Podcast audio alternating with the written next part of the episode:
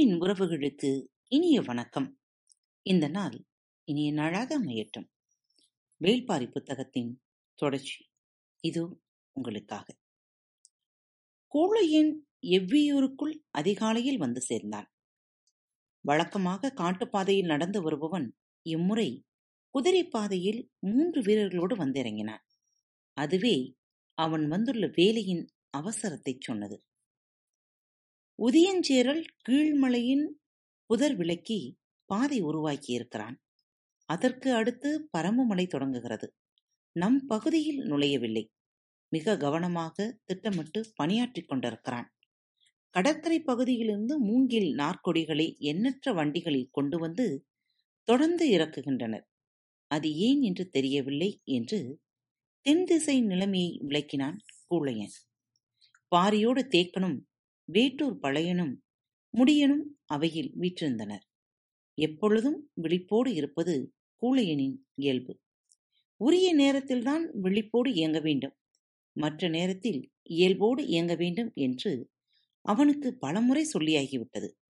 ஆனாலும் கேட்க மறுக்கிறான் என்று சலித்துக் கொண்டார் வேட்டூர் பழையன். ஆனால் தேக்கனுக்கோ நிலைமையை எளிதாக எடுத்துக்கொள்ளக்கூடாது என்று தோன்றியது.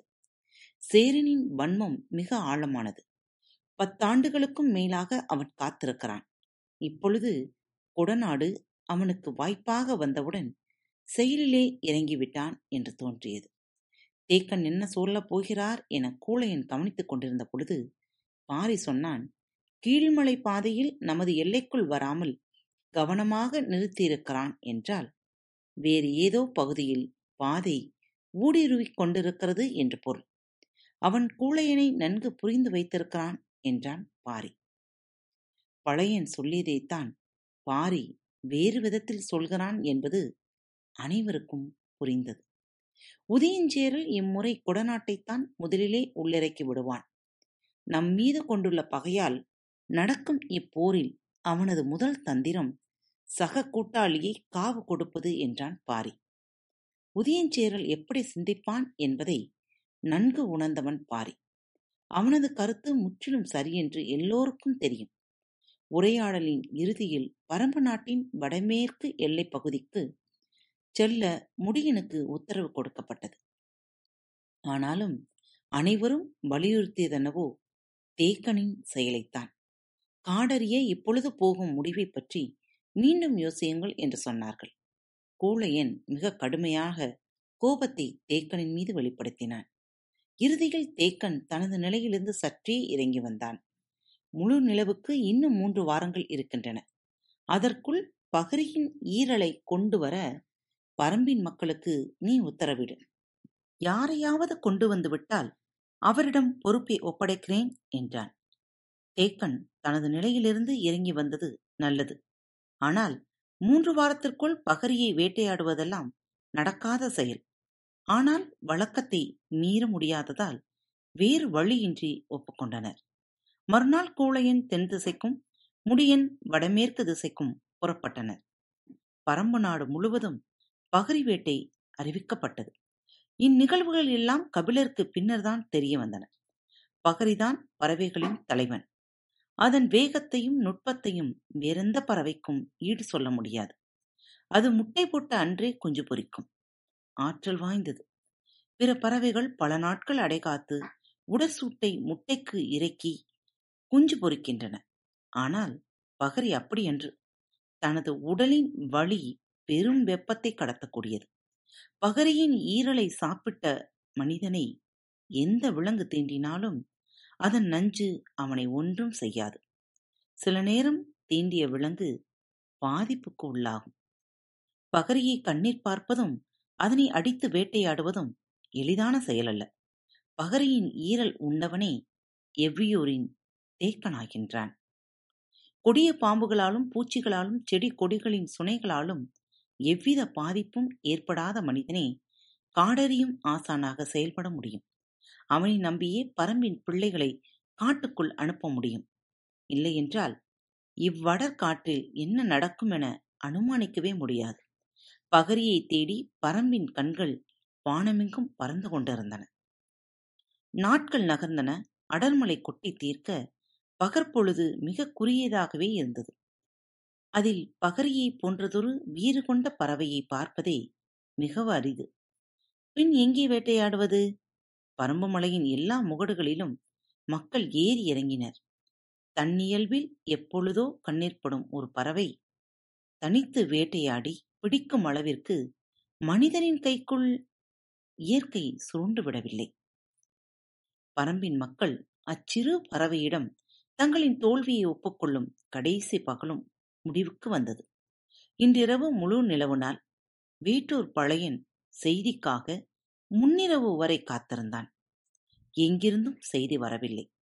பகரி அகப்படவில்லை என்பது முடிவானது. இனி தேக்கன் காடறிய புறப்படுதலை தடுக்க முடியாது என தெரிந்ததும் பழையன் வேட்டுவன் பாறை நோக்கி புறப்பட ஆயத்தமானான். முன்னிரவில் தேக்கனை கண்டு பேசினான். பிள்ளைகளை நல்லபடியாக பயிற்றுவித்து கொண்டு வா, மற்றவற்றை நாங்கள் பார்த்துக் கொள்கிறோம் என்று சொல்லிவிட்டு புறப்பட்டான். அவனோடு இளம் வீரர்களும் உடன் வந்தனர். அவர்கள் அடர்வனம் நோக்கி நடந்தனர். நள்ளிரவுக்குள் புலிவால் குகைக்கு போய்விடலாம், அங்கு படுத்தெழுந்து பயணத்தை தொடரலாம் என்பது திட்டம். பெரியோடும் வைகையின் இருளகற்றி சூரிய கதிர்கள் மதுரையை எட்டி பார்க்கத் தொடங்கின. இருமாத காலம் விழாக்களில் மூழ்கி கிடந்த மதுரை இன்று அதன் உச்ச நிகழ்வை காண தயாராகி கொண்டிருந்தது. மணமாலை சூடும் இந்நாளுக்காகத்தான் அவ்வளவு பெரும் கொண்டாட்டங்களும் நடந்து முடிந்துள்ளன. கருங்கை வாயனின் திட்டம் துல்லியமாக நடைமுறையானது. அவனுக்கு வந்துள்ள தகவல்கள் மிக நல்ல செய்தியை சொல்லுகின்றன. இன்று பாண்டிய பேரரசின் திருநாள். இந்நாளில் பேரரசரின் முன் சொல்லப்படும் முதற் செய்திக்காக இது இருக்க வேண்டும் என்று அதிகாலையே பேரரசரை காண வந்துவிட்டான் தளபதி கருங்கை வாயன். பள்ளியறையை விட்டு எழுந்து வந்த பேரரசரை வணங்கிச் சொன்னான். நமக்கு வந்துள்ள செய்திகளின் அடிப்படையில் நம்மால் அனுப்பப்பட்டவர்கள் பச்சை மலைக்குள் வெற்றிகரமாக நுழைந்துவிட்டனர். இலக்கை அடையும் காலம் நெருங்கிவிட்டது. அவனை கட்டி தழுவினார் பேரரசர். மணநாளின் மகிழ்வை விஞ்சும் ஆற்றல் கொண்ட செய்தியை அளித்தாய் என பாராட்டி மகிழ்ந்தார். புதிய வெறுப்பனுக்கும் தெரிவித்துவிடு, இந்நாளின் சிறப்பை முன்பே நமக்கு சொன்ன திசைவேளருக்கும் சொல், சூழ்கடல் முதுவனுக்கும் சொல். மணவிழாவின் மகிழ்வு எல்லையற்றதாய் பெருகட்டும். வணங்கி விடைபெற்றான் கருங்கை வாயன். பள்ளியறை திரைச்சீலை விலக்கி வெளியேறி வந்த போர்ச்சுவை நீராளி அரங்குக்குள் நுழைந்தாள். நீள்வட்ட பளிங்கு நீர்க்குழுவை அவளுக்காக காத்திருந்தது. அதில் நாற்பத்தி இரண்டு நறுமணப் பொருட்கள் கலக்கப்பட்ட மணநீர் நிரப்பப்பட்டிருந்தது. பொற்சுவை அருகில் வந்தால் சுற்றிலும் சேவை பெண்கள் நின்றிருந்தனர். பக்கவாட்டில் அமைத்திருந்த படிமேல் ஏறி வலது கால் நீட்டி பெருவுரல் கொண்டு நீரினை அசைத்தாள். சிற்றலைகள் விளிம்பிற் போய் முட்டி திரும்பின. அந்நீரலைகளை பார்த்தபடி கால் நுழைத்து கழுத்து வரை உள்ளிறங்கினாள். நீர் மெல்லிய சூடு கொண்டிருந்தது. அதிகாலை குளிருக்கு இதன் தர இதைவிட வேறென்ன இருக்கிறது? ஆனால் உடல் தொடும் எதுவும் சுகம் தருவதாக மாறிவிடுவதில்லை. சிந்தித்தபடியே மேலாடையை கலற்றி இடைக்கையில் நீட்டினாள். சேவை பெண் அதனை பணிந்து பெற்றுக்கொண்டாள். மணநீரின் வாசனை எங்கும் பரவி மூச்சடைக்கச் செய்தது. நறுமணக் குளியல் பழகிய ஒன்றுதான். ஆனால் யவன நறுமணங்கள் மூக்கிற்கு சற்றே கடுமையூட்டக்கூடியவை. அவற்றை அதிகமாக ஊற்றியிருக்கிறார்கள் என தோன்றியது. இந்த கலவையை ஆண் உருவாக்கியிருக்க வேண்டும். பெண்ணின் கைப்பக்குவம் இப்படி இருக்காது. ஆனால் எல்லா ஆண்களும் இதுபோல் கடுமை கொண்ட கலவையை உருவாக்கி விடுவதில்லை. எவ்வித நறுமணப் பொருட்களும் இன்றி அவனோடு சேர்ந்து சுனை நீராடிய பொழுது எந்த மனமும் இன்பமும் வேறொன்றிலும் ஏற்பட்டதில்லை. கலவை நறுமணப் பொருளோடு மட்டும் சம்பந்தப்பட்டதல்ல. ஈடற்ற இன்பத்தை உருவாக்க விரல்கள் மட்டுமே போதுமானவை. விரல்தான் உடலின் கண்களை திறக்க வல்லது. பாலாடையின் மீது ஊர்ந்து போகும் சிற்றெரும்பின் கால்தடம் போலத்தான் விரல்கள் ஏற்படுத்தும் வடுக்களும். வடுக்கள் பதிந்த பள்ளத்தின் வழியேதான் நினைவின் ஊற்று கசிந்து கொண்டே இருக்கும். கண்ணுக்கு தெரியாமல் நினைவிற் படரும் அந்நறுமணத்துக்கு ஈடு சொல்ல என்ன இருக்கிறது? சுனைநீரின் குளுமையை நீ அறிய வேண்டும் என்று சொல்லித்தான் அவன் அழைத்துச் சென்றான். நீர் மீனியெங்கும் ஊர்ந்து போய்க் கொண்டிருந்தது. நீரோடும் பாறை சுடும் என்று சொன்னால் யார் நம்புவார்கள்? நீர் தழுவும் எனது மீனியின் சூட்டை நான் உணர்ந்த பொழுதுதான் அந்த உண்மை உரைத்தது. சிறு மணலை அள்ளி எனது கையில் கொடுத்து பூசிக்கொள் என்றான். நான் மேலெல்லாம் பூசினேன். மென்மலர் மேனியில் சிறு உராய்வுகளையும் கீறல்களையும் மணல் துகள்கள் ஏற்படுத்தின. மீண்டும் நீரில் மிதந்தேன். சிற்றெரும்பு கடித்ததை போன்ற அக்காயங்களை குளிர்நீருக்குள் உணர்ந்து கொண்டிருந்த போது அவன் நீருள் இறங்கினான். மாமரத்து அடிவாரம் இருக்கும் செவ்விரும்பு கடிப்பதைப் போல உணரத் தொடங்கினேன். கடிகாயங்கள் காமத்துக்குள் மறைந்து கொண்டிருந்த பொழுதே புதிதாக தோன்றிக் கொண்டும் இருந்தன. சீற்றம் கொண்டு தாக்கப்படுதலின் சுவையை காயங்களே கற்றுக் கொடுத்தன. நீருக்குள் நுழையும் கைகள் எவ்வளவு இழுத்தணைத்தாலும் வலிமை கூடாது. நீர் தன்னுள் விளையாடுபவர்களோடு தானும் சேர்ந்து விளையாடும். அதற்கான இடத்தை தந்தே ஆக வேண்டும். நீர் புகும் முழு இடத்திலும் விளையாட மனிதனால் ஒருபோதும் இயலாது. நீர் உலகின் நியதி வேறு. நிலத்தின் காதல் கொள்கையில் காற்று விலகிக் கொடுக்கும். நீரில் காதல் கொள்கையில் அது விலகிக் கொடுப்பதில்லை. நம்முள் நுழையவே பார்க்கும். சக ஆட்டக்காரனைப் போல அதுவும் பங்கெடுக்கும். நமது பொறாமையை மெல்லத் தூண்டும். நமது இயலாமையை காட்டிக் கொடுக்கும். பஞ்சு படுக்கையே காதலுக்கு சிறந்ததென நினைப்பவர்கள் நீர்ப்படுக்கையை அறியாதவர்களே. நீர் மட்டும் உடலோடு உடல் கிடந்த சாய்ந்த நிலையை கோருவதில்லை. அது இயற்கை மனிதனுக்கு வழங்கிய அதிசிறந்த காதற் களம். காதலில் மூழ்கி திளைத்த மனம் தன் துணையின்றி நீர் இறங்கும் துணிவை பெறுவதில்லை.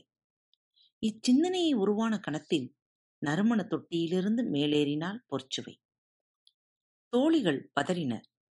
ஒரு பொழுதாவது மனநீருக்குள் இருக்க வேண்டும் இளவரசி என்று வேண்டினர்.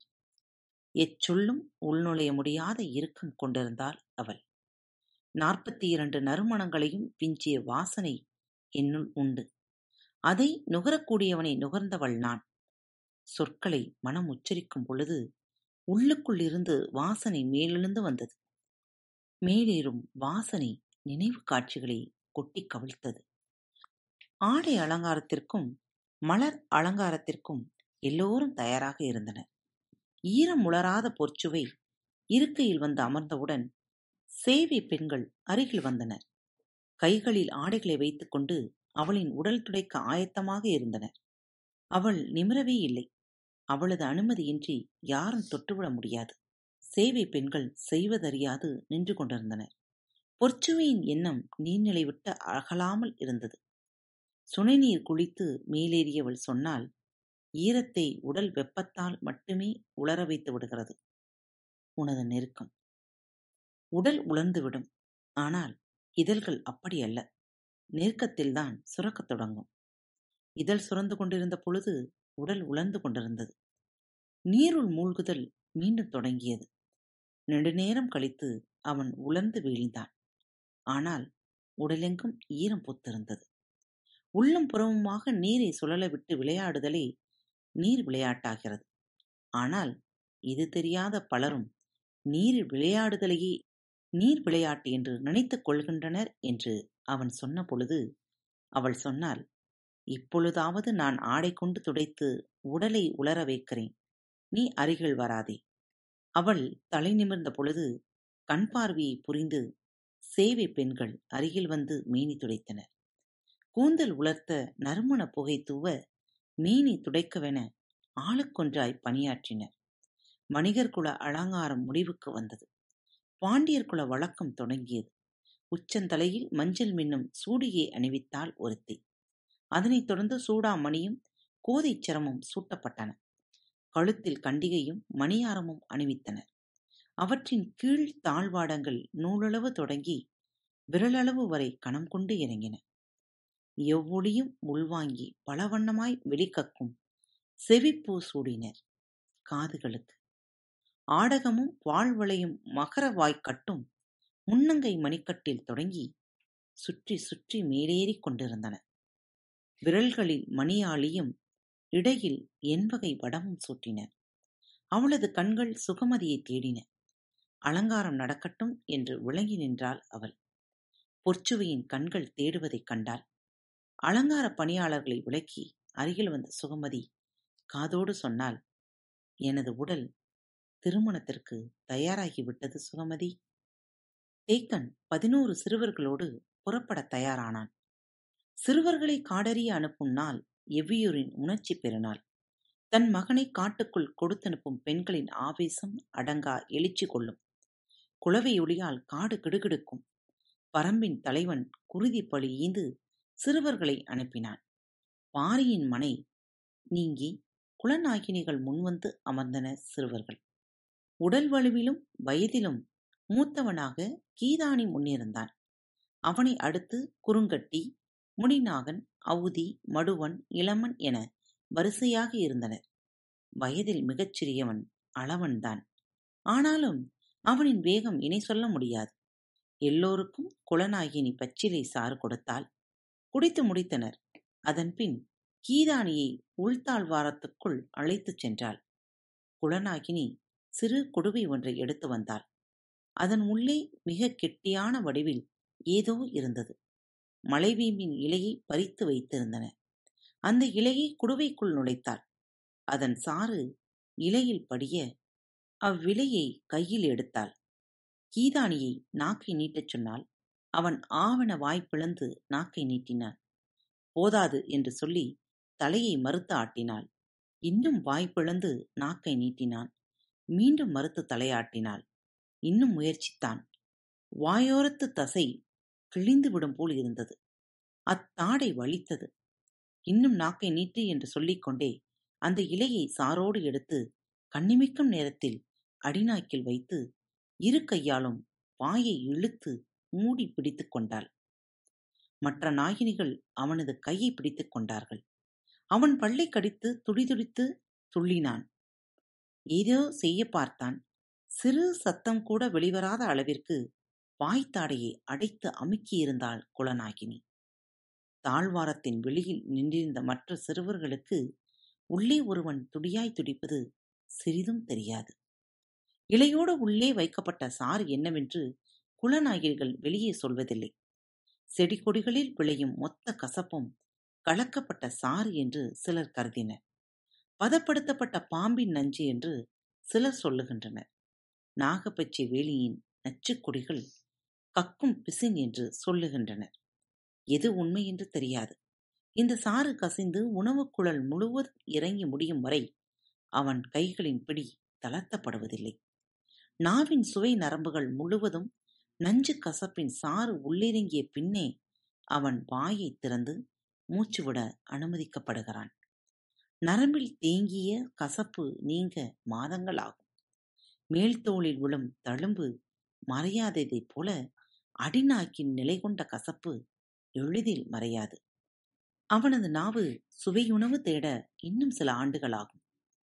அறுபதாங்கோழி கறி முதல் அத்திமது வரை அனைத்தின் சுவையும் துளியாவது நாக்கில் பட்டு வளர்த்த இவர்களின் நினைவில் இருந்தே சுவை அகலும். காடறிந்து வீடு வந்த பின்னும் சில ஆண்டுகளாகும் இந்த கசப்பு மறைய. இக்கசப்பின் வாடை காட்டு பயணத்திற்கு மிக முக்கியமானது. காட்டின் எல்லா விலங்குகளும் இவ்வாடையை அறியும். சிறுவர்கள் பேசியபடி நடந்து செல்ல இவ்வாடையை நுகர்ந்து அவை விலகிச் செல்கின்றன. விலங்குகளை விளக்க இந்த கசப்பின் மனமே மொழியாகின்றது. பதினோரு பேரும் மலைவேம்பின் இலையை விழுங்கி துடித்து அடங்கினர். அதன் பின்னர் அவர்கள் புறப்பட்டனர். யாரிடமும் பேச அவர்கள் ஆயத்தமாயில்லை. வாய் திறந்து பேச பேச கசப்பு உள்ளிறங்கும். இக்கசப்புக்கு பழகி அவர்கள் இயல்பாய் பேசத் தொடங்க சில வாரங்களோ மாதங்களோ ஆகலாம். அதுவரை மிக மிக குறைவாகவே அவர்கள் பேசுவர். பேசும் ஒவ்வொரு சொல்லும் ஒரு குடம் வேம்பின் சாற்றை குடித்ததற்கு சமம். அடித்தொண்டை முழுவதும் தேங்கிய கசப்பு நிற்க அதன் பிறகு யாரிடமும் பேசாமல் எவ்வியூர் விட்டு வெளியேறினர். சிலர் வில் அம்பு வைத்திருந்தனர். சிலர் ஈட்டியை ஏந்தி பிடித்திருந்தனர். சிலரிடம் கவன்கள் இருந்தது. அவரவர்களுக்கான ஆயுதத்தை எடுத்து வந்தனர். ஆனால் இதுவெல்லாம் தொடக்க நிலைக்குத்தான். அவர்கள் பயன்படுத்த வேண்டிய வலிமை மிகுந்த ஆயுதங்களை இனி அவர்களே காட்டில் உருவாக்கிக் கொள்வார்கள். தங்களுக்கான தனித்துவம் மிக்க ஆயுதம் எதுவென்று அவர்கள் கண்டறியும் வரை இவ்வாயுதம் அவர்களின் கையில் இருக்கும். தேக்கன் வழக்கம் போல தனக்கான ஆயுதத்தை வீட்டிலிருந்து எடுத்து வந்தான். அது பன்றியின் கடவாய்க்கொம்பு. இக்காட்டில் மிக வலிமை வாய்ந்த பொருள் எதுவென கேட்டால் அது பன்றியின் கடவாக்கொம்புதான். அதனை உடைக்கவோ நொறுக்கவோ எதனாலும் முடியாது. அதன் அடிப்பகுதிக்கு என்ன வலிமை இருக்கிறதோ அதே கூர்மை மிகுந்த முனைப்பகுதிகளும் உண்டு. எனவே முனையின் கூர்மை ஒருபோதும் சிதைவுறாது. தேக்கன் இரு கொம்புகளின் அடிப்பகுதியில் துளையிட்டு அருந்து படாத நார்கொண்டு இரண்டு கையின் மணிக்கட்டோடு சேர்த்து கட்டியிருந்தான். காடறிதல் பயண காலம் முழுமைக்கும் அவன் பயன்படுத்தும் ஒரே ஆயுதம் அது மட்டும்தான். மணிக்கட்டில் கட்டி உள்ளங்கைக்குள் மடக்கிக் கொண்டால் இப்படி ஒரு ஆயுதம் இருப்பதே வெளியில் தெரியாது. இதுகொண்டு எந்த மரத்தின் அடிப்பகுதியும் குத்தி இழுத்தால் நரம்பு செதில்கள் பீத்து நொறுங்கும். இறுகிய மரத்தின் தூரையே பீத்து எடுக்கும் என்றால் விலங்குகள் எல்லாம் ஒரு பொருட்டே அல்ல. காடறிந்து சிறந்த போர் வீரனாக விளங்கி தனது திறமையால் பல வலிமை மிகுந்த பணிகளை செய்து இறுதியில் பகரியை வேட்டையாடி ஈரலை தின்றவன்தான் தேக்கனாகிறான். எனவே அவன் தனது உடல் அசைவிலையோ ஆற்றலையோ துளியும் வீணாக செலவிட மாட்டான். எந்த ஒரு விலங்கின் தாக்குதலையும் சமாளிக்க மிக சில அடிகள் போதும். குத்திக் கொன்று வீழ்த்துவதெல்லாம் வீரர்களின் தொடக்க கால வாழ்வில் நிகழ்த்தும் செயல். ஆனால் வாழ்வு முழுவதும் காடு பார்த்து பட்டறிவின் உச்சத்தில் நிற்கும் தேக்கனுக்கு தேவை மிகச்சிறிய சில அசைவுகள்தான். எந்த விலங்கின் நரம்பை எங்கு தட்டினால் போதும் என்று தெரியும். கைப்பிடி அளவு கோரை புற்களின் முனையில் முடிச்சிட்டு அதனை கொண்டு அடித்தால் யானை நகர முடியாமல் உட்காரும். அவன் மரம், செடி, கொடி, விலங்கு, பறவை, மனிதன் எல்லாவற்றையும் நரம்புகள் கொண்டு அறிந்தவனாகிறான். எனவே நரம்புகளின் இயங்கு விசை அவனுக்கு பிடிபட்டு விடுகிறது. விலங்குகளின் வலிமை, ஆற்றல் மீதான கருத்தெல்லாம் நினைவிலிருந்தே உதிர்ந்து விடுகிறது. காடறியும் நான்காவது பயணத்தை மேற்கொள்ளும் தேக்கனின் முதல் நாள் நினைவில் கடந்த காலம் எதுவும் வந்து செல்லவில்லை. வழக்கம் போல் இன்றைய நாளின் நிகழ்வு மட்டுமே அவன் மனதில் ஓடியது. சாமப்பூவின் வாசனை வந்து சென்றது. முன்னால் சென்றவனை தொடர்ந்து பதினோரு பேரும் வந்து கொண்டிருந்தனர். யாரும் வாயை திறந்து எதுவும் கேட்கவில்லை. வாயை திறந்தாலே காற்று உள்ளே போய் ஒரு குடம் நஞ்சை அடிவயிற்றில் கொட்டி கவிழ்ப்பது போல் இருக்கிறது. எனவே பேச்சின்றி பின்தொடர்ந்தனர். அனைவரும் நீண்ட நேரத்திற்கு பின் சிறியவன் அளவன் கேட்டான், எதை நோக்கி போகிறோம்?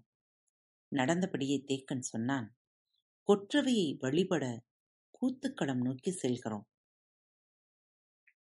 காத்திருப்போம். பரம்பின் குரல் மீண்டும் ஒலிக்கும். இப்படிக்கு உங்கள் அன்பு தோழி.